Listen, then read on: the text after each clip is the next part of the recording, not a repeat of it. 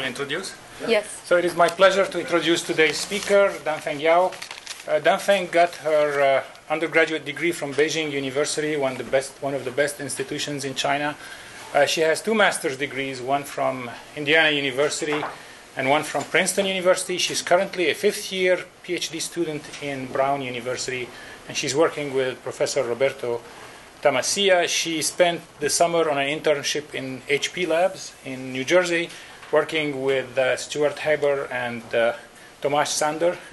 Uh, and their And group. Bill Horne, he's a manager. Yes, and, that, and their, their group. And her talk today is about the verification of integrity for outsourced content publishing and database queries.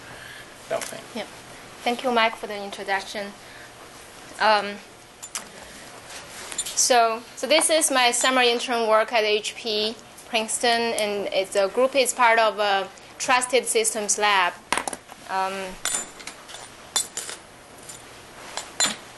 all right. So I'll first start with motivations for data integrity, and I'll describe our models for outsourced computing, and then I will talk about our two contributions. One is the verification of third-party pseudonymized documents. The other is the verification of aggregate query results. And HP is very much into outsourcing business, and outsource is a kind of an overloaded term. And here I mean that um, HP is uh, managing data and IT infrastructure and other computing resources for its clients. And here is just a list of some of its clients. Um, and this outsourcing is a billion dollar business for HP. Example for Procter & Gamble, it's multi-billion dollar over um, five to ten years.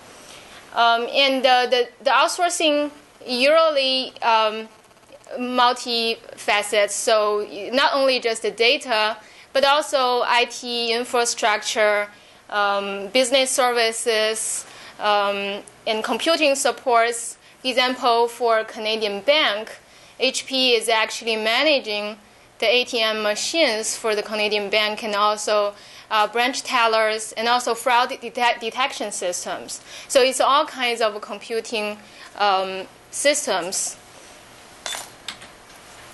and the model that we consider specifically is shown here. It consists of three parties. One is the data owner, the other is the service provider. Uh, we also call it the middleman, which is the role of HP. Um, and the users are clients of the data owner. So it can be the um, the people at Canadian and uh, at Canada want to get money from the Canadian bank. So uh, the data owner gives the data to the service provider, and service provider not only disseminate the data to the users, but also need to do some kind of transformation based on the user's requests. Um, and this kind of transformation will change the presentation of the data. So then um, the next question is, how does the user know the data obtained from the service provider is authentic, is trustworthy? So in our trust model, we consider that the, the user will trust the data owner, but the user does not necessarily have to trust the service provider. So the user doesn't actually have to know anything about the service provider, the middleman. Uh, user only have to trust the data owner and its public key, and then that is used to verify the information obtained. So this is our basic model. Now, um, just here is an example of what is what kind of transforma- transformation that we consider. Um, and this is a redaction um, uh, transformation. Uh, the digital redaction is essentially remove parts of a document. Um, and the removed parts may be sensitive or may be uh, unauthorized by the user, depends on the user's permissions. In recent years, a lot of uh, gov- do- government documents are declassified. So, for example, this is a military document about the Iraqi war, and you can see parts of the document. Example, the number of divisions at the bottom of the page are, blackened out. And once the user obtains this kind of redacted document, um, how does the user make sure that uh, this is an authentic redacted version of the original one. Um, so this is one type of a redact, one type of transformation.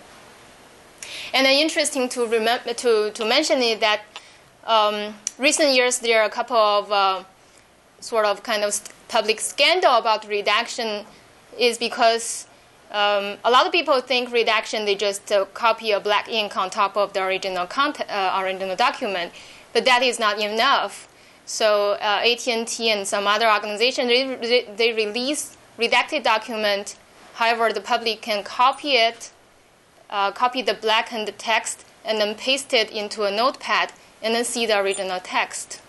So Homeland Security actually released a 13-page document titled uh, "Redaction with Confidence" to tell people how to uh, work with Word, Microsoft Word to transform a redacted document in a PDF form. Of course, this talk is not about how to do that kind of transformation. All right, so this is an example of another kind of transformation. It is actually a database query. Suppose the data owner gives um, a database to the service provider and asks the, data, the service provider to manage uh, the database and answering queries from the users. Now, for example, the user can ask all kinds of database queries, like average salary of the employees. Now the user only get back the 70k as a result. How does the user verify this is correctly computed? Now, if you think about this, uh, you may ask why just give all, all the database to the user. However, this may not be applicable in some problems. Example, in medical uh, scenarios, medical records are highly sensitive information. They contain personal records. So even though the public can query the statistic of the data, the public may not be allowed to get hold of the actual individual data entries. So in that case, there is this privacy issue and uh, how to verify the integrity of the result considering this privacy issue.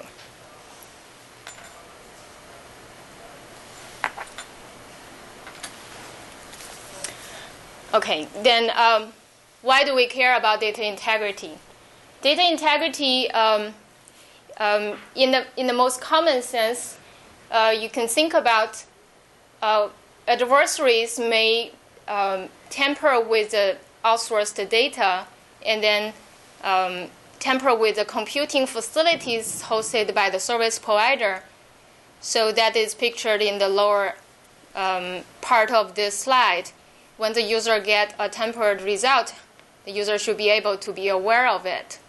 Besides that, the service provider also want to use this integrity proof as a tool to prove uh, to a third-party auditor that it is compliant of certain regulations and specifications. Um, so, so that's that's why we care we care about data integrity in a general sense.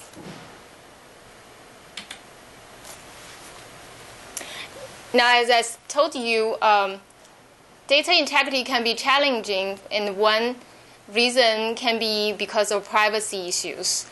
Uh, the user has to prove the uh, obtain the result without actually knowing the input of the, the computation.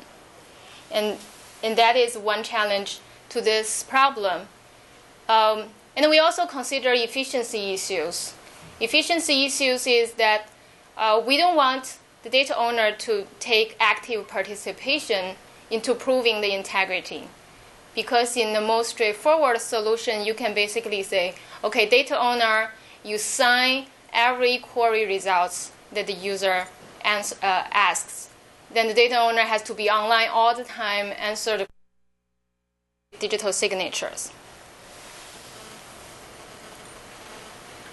And of course, conventional digital signature is no longer valid in this scenario. As I said, data uh, like the redacted document, um, they undergo transformations. If you just sign the original document using RSA signature, they will not be valid at the end after parts of it uh, are removed. So we'll have to use some other techniques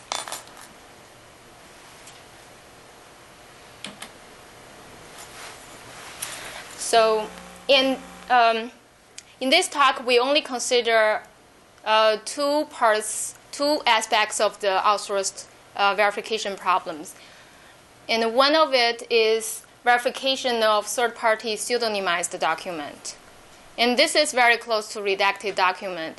In the redaction case, text is completely removed, and we want to provide a pseudonym instead of a blackened text. A pseudonym um, example in this case will be, we'll say, soldiers in A division and B division have come to refer to the certain thing. And the good thing about pseudonym is it provides a better reading context for the readers, and also pseudonym can be linked. For identical words that appeared in the document, they will replace by identical pseudonyms. Therefore, the user have a better reading context. Um, and then we another aspect that we consider is um, integrity verification of third-party aggregate query results.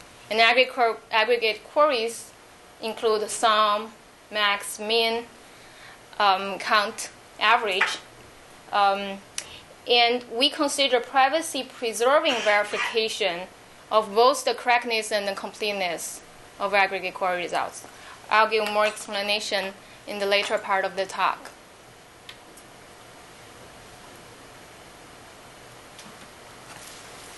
All right, for the pseudonymized model, um, we consider again three parties. We have a data owner who has a document, a service provider who will pseudonymize the document, and the user who queries the pseudonymized document. So the, the, the, date, the data owner will first prepare the document by signing it and provide some auxiliary information. And this is um, given to the service provider in a secure channel. Now, once the user requests for a pseudonymized document, the service provider will pseudonymize parts of it based on the user's permission.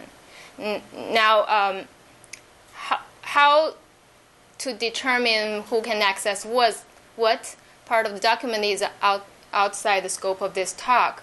So we just say the service provider prepare a, a pseudonymized document according to some specifications.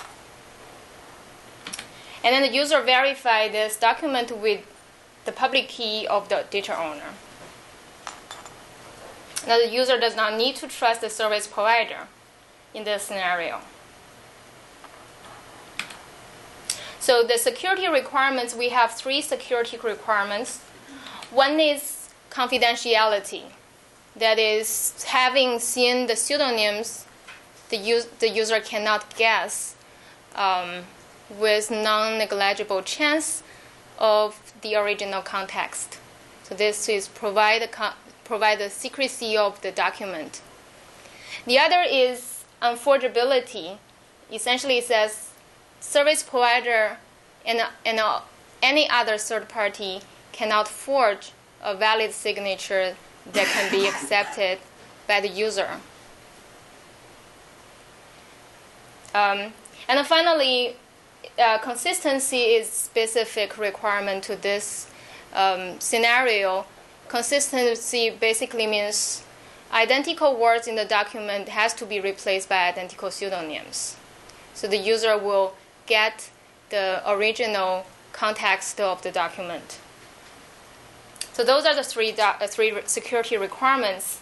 And then um, we also give a formal definition of this um, based on a semantic secure model uh, but I'm not going to talk about this in this talk.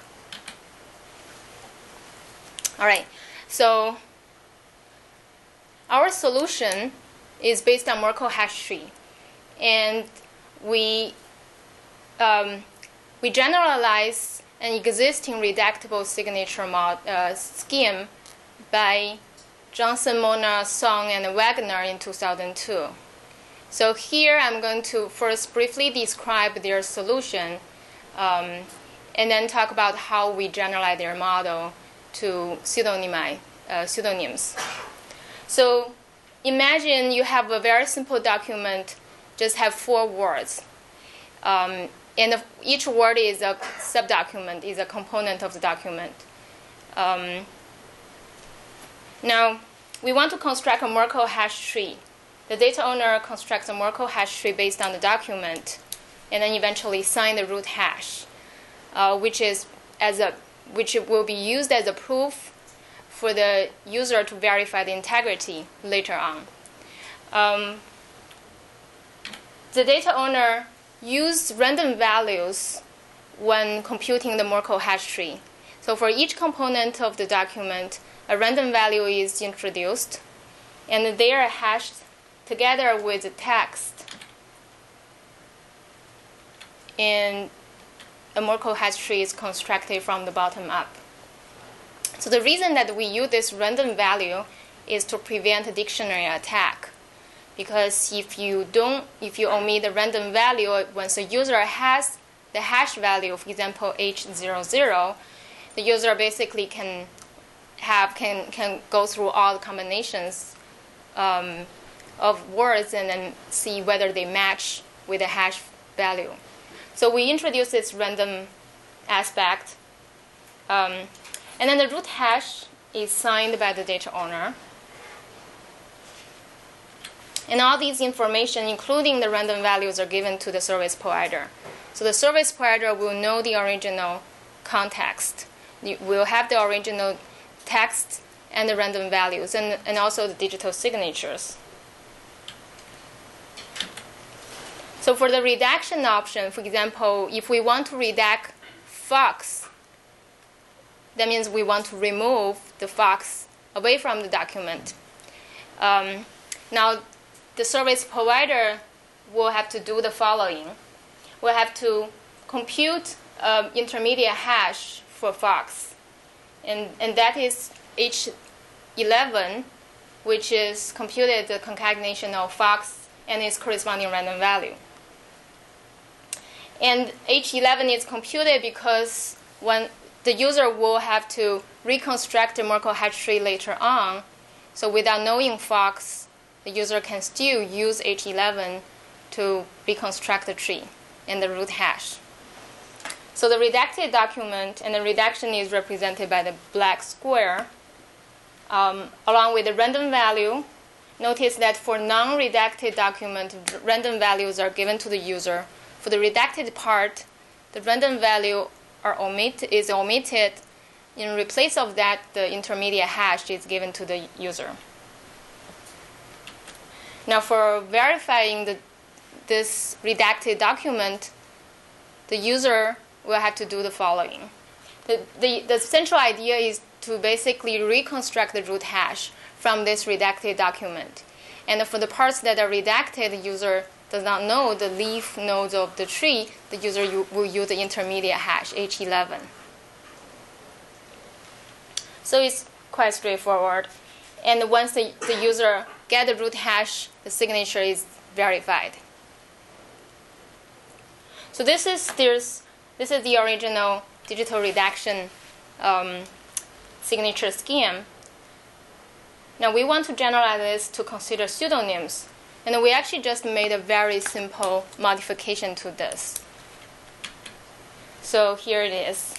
Uh, we ask the data owner to choose pseudonyms um, during setup. At the beginning of time, the data owner will, will decide, okay, for parts of the document that will potentially get pseudonymized, I want to choose the following pseudonym for them. So, for example, the data owner will choose Sam uh, to replace Fox. And then um, uh, Merkle hash tree will be constructed in a similar fashion, but the pseudonym will be hashed together. So we not only hash the fox and the random values, we'll also hash the, the SAM, the pseudonym. And for the parts that will not be pseudonymized, it will be computed the same. We construct the root hash, sign the root hash, and then give um, everything to the service provider uh, in addition to the pseudonym. Now the service provider will has will have to um, pseudonymize Fox with Sam essentially what it does is compute H11 just as before, and then give the pseudonymized document, replace Fox with Sam, and then give the rest of the information to the user. Now the following verification is just the same as before. The only difference it's the, it's a minor difference. So so the user will has to hash H11, the intermediate hash, along with the pseudonyms in order to, co- to construct a root hash. Now, so, so how does this satisfy all our three requirements? Consistency, it is pretty simple because we, we now ask the data owner to choose the pseudonyms. So we trust the data owner to choose consistent pseudonyms at the beginning of time. And for confidentiality, um, which means that once you see the pseudonym, you cannot guess the original text. And that is satisfied because the pseudonyms are chosen by the data owner independent of the original text. Um, it is com- sort of random chosen, so there is no connection between the pseudonym and the original text. And for unforgeability, it essentially boils down to the digital signature scheme just as before. So, so this is very simple pseudonym protocol. However, there is one thing, um, is one constraint that is the service provider will always has to wait the, uh, for the data owner to choose the pseudonyms.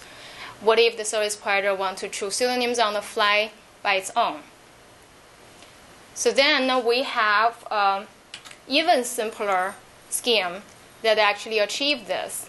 So we, we have what is called ad hoc pseudonymization protocol that allow the, pseudo, uh, allow the service provider to choose pseudonyms independent of the data owner.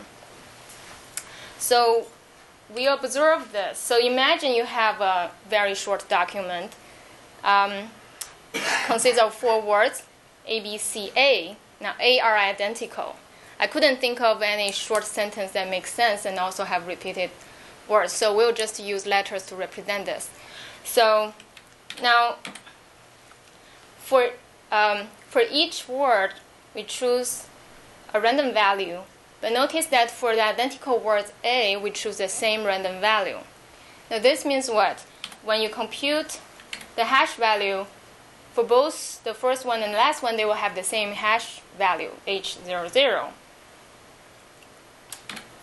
and then the data owner will, will do the will do the construction of Merkle hash tree just as before. Now in this protocol, we'll use the hash value h00 as a pseudonym. So now the uh, consistency is, is, is satisfied because identical words will have identical pseudonyms, um, and confidentiality and unforgeability will just as the same, can be proved as before. Um, we also extend this to allow the service provider to compute an arbitrary pseudonym from the hash value. And that is based on a symmetric key encryption scheme, actually. Um, so essentially, the service provider can just get the Merkle hash tree and then choose whatever pseudonyms he wants to have to replace the parts of the document, independent of the data owner. And how this is done is omitted here. Um, if you're interested, we'll, I, I can find more information about this for you. So, so essentially, um, in this uh, part of the, the work, we have verification of pseudonymized document um, that is pseudonymized by a third party, but the verification is independent of the person that, that performed the pseudonymization. So next, we move on to the second part of the talk. It's about verification of aggregate queries. By the way, if you have any questions, just uh, feel free to ask. Yes. Um, just a quick question.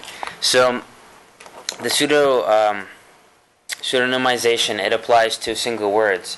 What about uh, if you have a large paragraph that's been blanked out? Are you going to have 40 pseudonym, pseudonym, pseudo, sorry, Pseudonyms. pseudonyms uh, right. within that paragraph, or is it just going to Um, so it depends. on the granularity of um, components of the document depends on specific applications. Uh, it can be a sentence, can be a word. Um, so if, you, if the data owner decide the granularity is a word, then yes, you have to have multiple pseudonyms. Uh, of course, the data owner can say this part of paragraph will have a sentence as a, as a basic component, and then for that paragraph, we'll have a um, word as a basic component. So, depend on specific application. I forgot to mention this. Yep. Um, based on what you were showing us, I was wondering if you've had issues with um, possibly dealing with maybe the same word with lower and uppercase letters. I mean, if you're looking at a document from that standpoint, because if you're computing the hash based on the ASCII, well, the ASCII values are different. Therefore, be different. Yeah, that, Yeah. that actually is a very good point. We haven't considered that. Um, that's true. It, it will be a it will in that case you will have a different pseudonyms and um, um, yeah um, that's a very good point. We'll have to think a little more little bit more about that. All right, we'll move on.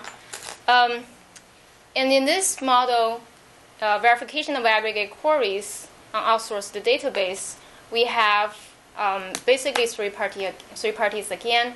The data owner this time delegates a database to the service provider, and the users uh, will query will make database queries. And in this case, we focus on aggregate queries because it is quite challenging. Um, once you have the aggregate result, you may not necessarily um, know how to compute, the, uh, how to verify the correctness of the computation.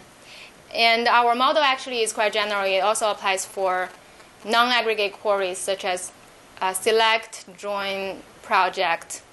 Um, but we're not going to cover that in this talk. So here is a simple example of what kind of query that we consider. Suppose you have two attribute database table, age and salary. Uh, the query is sum all the salaries that are above 60k. So the first, third, and, and the last uh, record are selected, and the sum is computed. Now, by correctness, uh, we mean that whether the sum 215 is correctly computed.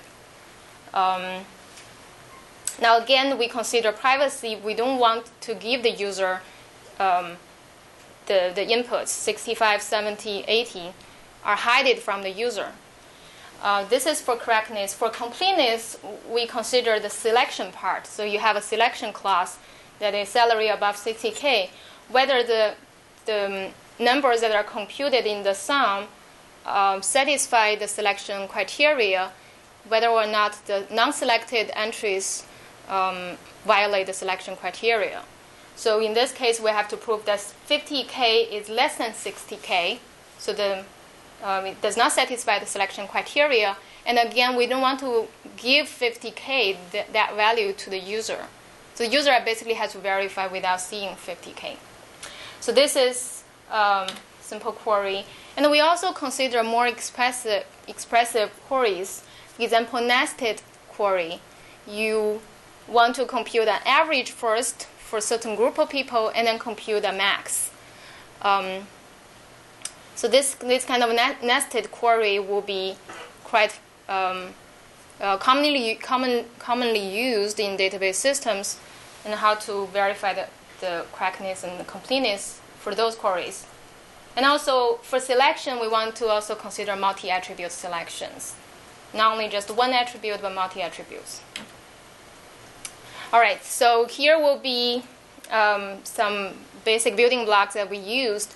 Um, and this is a commitment scheme. Commitment scheme is very commonly used, um, for example, in contract signing, um, optimistic exchange. Um, it has two operations. So one is commit, the other is open. Um, the data owner has a value x. Um, at the beginning, the data owner does not want to. So the x is secret to the data owner. Um, so the data owner will compute a commitment of x, and this usually is, makes use of a random value r. The commitment is given to the user. The user may do some operation based on the commitment, and later on the data owner can open the commitment by revealing x and r. The user can compare whether the previous commitment is a true, um, it's true is uh, uh, correctly computed based on x and r. So if you think of um, an analogy of this, with, so basically without open, a commitment is useless because the user cannot verify it is correct or not. Um, so analogy of this is sort of, um, if you think of commitment is like an engagement and the open is like a wedding. So without the wedding, the engagement is kind of useless. And the, you have to have both parts of it in the system in order to verify certain number is correctly computed. And what we use is two properties of a commitment. One is hiding, the other is binding. Hiding is once you see a commitment, you cannot guess uh, the value that is committed. Once you see C, you cannot guess X. And the bind- binding means um, a commitment can only be opened to one value. So this is a commitment scheme. And we actually use the Pedersen commitment scheme, which is a specific kind of commitment scheme. It has this nice property of a linear homomorphism. Essentially, it means commitments, the product of two commitments equal to the commitment of the sum. So it's highlighted in the green formula. So essentially, a user can compute a commitment of something without even knowing what it is. And the rest of it is just some um, details. We will not cover it here. Now, um, here we're, we have a quite complex data structure that we use to bookkeeping the values, the commitments, and the indexes. Um, and here I'm going to uh, tell you the, the data structure in the most general form. And then later on, when I dive into the detailed examples, we'll actually use a very simple um, data structure. But here, um, we for if you consider a database table that only have two attributes, the data owner will maintain uh, a database table that has actually four extra columns. The middle ones are commitments of each individual values. Okay, and the last two columns are indexes. Indexes representing uh, the sorting of the, the each data data entries. Um, and their, their indexes in the sorted list are kept. So you can see the age is sorted already, so the index is 1, 1 2, 3, 4. Now, the database uh, owner will construct a Merkle hash tree just as before, but this Merkle hash tree will have a lot more contents. For each row, um, the, the plain text value commitments and the index are hashed together and, and the, this, is, this is done for each row, and the root hash is computed. So um, the indexes, so the last two columns are, are used here for us to, compro- uh, to prove the com- completeness property of a certain query. So essentially, uh, it will be clear later on, but um, you can think about if the data is sorted based on certain attributes, and then you can prove to the user that um, the elements that are out of the range is um, beyond um, is beyond is greater than the selected component or lower than the selected component. So you can use a sorted list to prove the completeness uh, quite easily, and those indexes are used for that. Now the root hash is again signed by the data owner, and this information, the data, the, the all the table, uh, all the entries in the table and the signature given to the service provider. Okay. Um, so I'll talk about how to do sum verification and also how to do max. And for those, um, for example, average and count, it is based on sum. So once you know how to do sum, you can do those. And the min and max can be done in a similar fashion. So the basic idea is the database owner commit um, to each individual data entries and then sign the root hash of the commitments. And the, the user will obtain a query results and also use the commitments and the signature to verify um, the correctness of the query. Now, again, we're going to use the, the homomorphic property of a commitment scheme, uh, which will be clear in a minute. So consider a very simple database that has one attribute, for data record. The data owner will make uh, the commitments and assign the, the hash of the commitments, give all these information to the middleman. Now the user query for the sum of all the data record. The service provider will compute the sum using the plain text data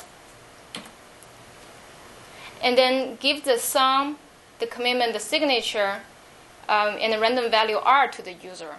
The random value R is used to open the commitment of the sum.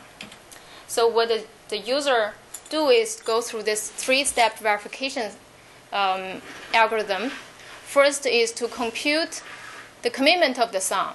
Notice that using homomorphism property, the user doesn't have to know the each individual value in order to get the commitment of the sum.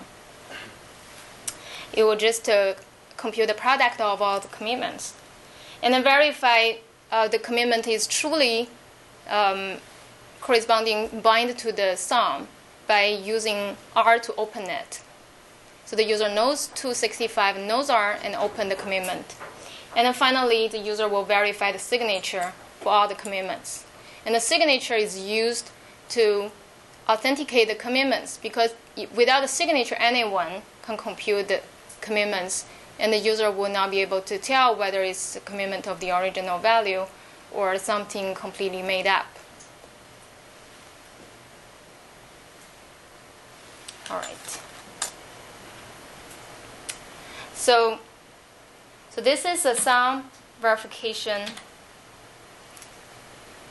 Now, for the for the max verification, we'll have to use um, additional building block which is called zero knowledge proof of a greater than relation. So um, the purpose is to prove two numbers are um, one number is greater than the other without actually revealing um, both of them. So, for example, you have a prover that has two numbers, 5 and 10. The verifier eventually will get a proof that says that commitment of um, the number, the first number and the commitment of the second number will satisfy um, the the relationship, the in the inequality um, shown here. So, so, so the prover will first generate the commitments, and then the user will submit a challenge, and then the uh, prover will have to generate a proof based on the challenge um, to show that two numbers are satisfy this uh, relation. So this will be used as a building block to prove um, comparison-based query results and also to prove completeness. All right. So for max verification protocol, uh, the setup is exactly the same as before the data owner generate commitments, sign the, send the commitment. Now, if the query is a max of all the salary, 80 is returned, um, along with the commitments, the signature, and also R. So the user will have to verify 80 is actually greater than or equal to the rest of the data entries. And to do this, the user will will essentially go through multiple uh, zero knowledge proof to, to um, to get the assurance that 80 is greater than, uh, than each individual data elements. And this proof is, um, has to be carried out between the user and the, the service provider. Um, and it has, um, so there are interactive proof protocols. That means the service provider has to be online and have to engage in the uh, challenge response process. And there are also um, corresponding signature schemes. So essentially, the service provider will compute the proof uh, once and for all, and then give it to the user for verification. So as you can see, without actually knowing the inputs, um, the user will be able to verify the, the, the query result. Um, again, um, this is a this this protocol does not reveal um, does not try to hide um, the query results themselves. So, the, so what if the user queried the max, the user will get the max. Um, so this is a, a, sort of a general property of all the privacy preserving uh, protocols. You eventually you cannot hide the user from knowing knowing anything. And also the user will be able to infer something. For example, the user will know, okay, the others will be less than 80. And that, that that kind of inference knowledge we cannot prevent the user from gaining. Um, so now for the completeness verification, I'm going to um, present it in three examples. Um, the first one is very simple. Again, completeness means that the queries that are selected um, are the complete set of the selection those are not selected must have violate the selection clause uh, one way or the other. So if you think about a very simple uh, query, average age of employees who are younger than 37, um, now you have four data entries. The last one is older than 37, so that is not selected. To prove the completeness, what you can do is just to show that the last, the value that are committed um, in the last data entry is greater than 37 without even revealing what the value is. And then the rest of them are aggregated together. So this is a simple example, only has one attribute. If, you, if there are multiple attributes, how do we do? Um, consider this. If the selection is done on the age, but the aggregation is done on the salary, we can essentially do the same thing. We'll aggregate the salary and then prove that the select uh, the last entry is is um, beyond the selection range.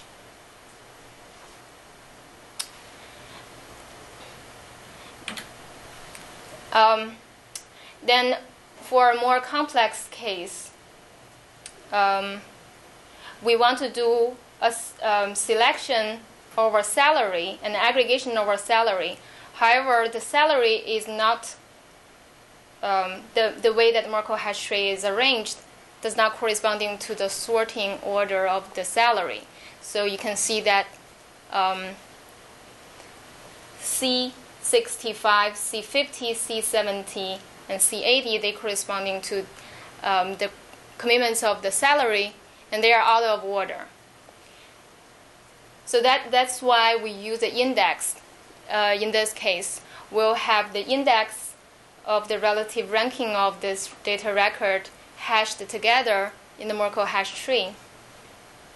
And in this case, in this case, we can prove that uh, the last data entry 80 is beyond the selection range, and then 80 is the immediate element that um, beyond the selected element.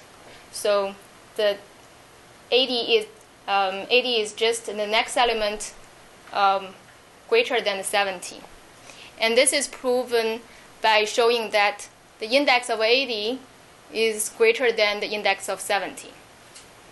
So you show um, the, the order by proving the index. And then we, we can use the zero knowledge proof of greater than relation again so you can prove the order of index without actually revealing them.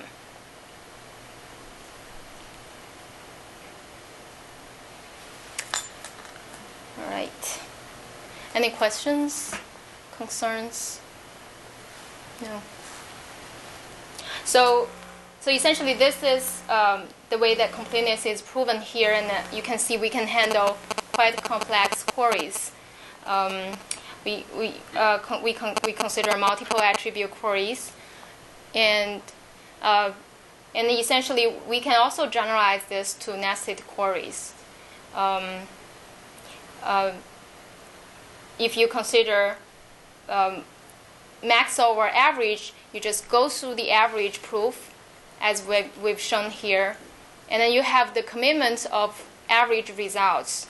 And then based on those, we can carry out another round of uh, proof for the max. Okay. So Can I ask a question?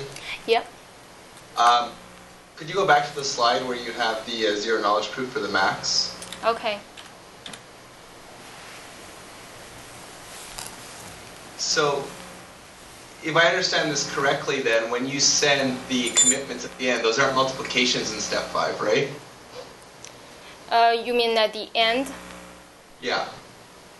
So, so what you're you're not only disclosing the maximum, but you're also disclosing how many elements are in the table to begin with. Uh, right. People, the user will know how many people in the database record. Yes. So it's not really zero knowledge. It's, uh, I mean, it's not revealing a lot of information, but I mean, this could be useful, especially if you use that with other things. Like before, you're trying to show the index numbers were not bigger and hide that information. And it's quite possible I could use this information over a series of queries to figure that out. Oh, um, well, I, I think I understand your question, um, but let, let me clarify it. Um, so as you can see, that the commitments values are actually reused, and the model um, does not actually. The current model we do not aim to solve this what we call unlinkability issue. Um, so essentially, once the user submit another query, if example, the commitments of 65 will get back to the user again, the user will have some knowledge of this particular data, data entry, even though the user does not know it is 65, but the user knows it appears in multiple queries.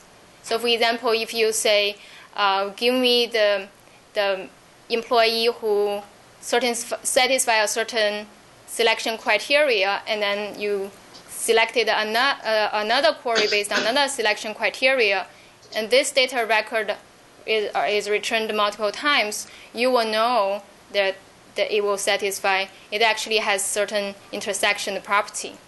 So for those, we do not prevent, our solution does not prevent those kind of linking attack. But I'm not sure if that what you asked or you asked something else. Well, it sort of answers the question, I think. All right. And then just another slightly technical question, but what's your zero knowledge model then? Do, does the proof of security go through with concurrency, or is it just the cone of silence model, or? Um, it it used a general um, zero knowledge proof protocol. Um, So, just so essentially, the proof is based on the simulation. The adversary. Um, so basi- basically, we can simulate the transaction of the zero knowledge proof, even though you don't know anything about it. It's the traditional Goldwasser, Micali, Rackoff definition of zero knowledge. Yes. Okay, thanks. All right. All right. We're almost done. Uh, for the related work, uh, redactable signatures uh, have has been studied quite um, well recently. There are several solutions based on uh, Merkle hash trees and the uh, aggregate signatures. Um, verification of outsourced databases are extensively studied recently. Um, and for non-aggregate queries, a lot of studies is based on um, uh, context where the user will obtain the clear text document. Um, there is also a very large number of um, work on aggregate queries on encrypted data. And for those model, the data owner will encrypt the data using its own key. and actually, the user will uh, the data that the data that the service provider hosts can only be queried by the data owner itself. Um, so our model is slightly is, is different from theirs. We allow anyone to query the outsourced data. Um, and also there there's uh, a lot of work on data generalization um, using an, uh, use, um, using methods to hide parts of the data um, so that the user's privacy is protected. So for conclusion, we have a general model and, and several techniques um, to prove data integrity in this outsourced model. Um, and, and these solutions has have potential applications in um, third-party auditing services and proof of compliance.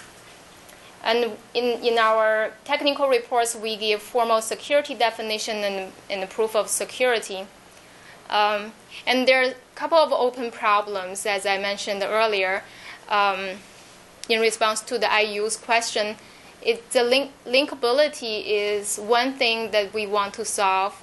Um, essentially, when the users issue multiple queries and the same commitments are returned, the user will figure out something. Um, so one solution is to think about re-randomize the commitments. Um, but that will re- involve the data owner to re-sign the, the new commitments. So, so that's one thing that we want to solve in the future. And also, in general, we want to improve the efficiency because right now the verification is linear uh, in the, the sum and the max verification. All right, so that's it. Um, any questions?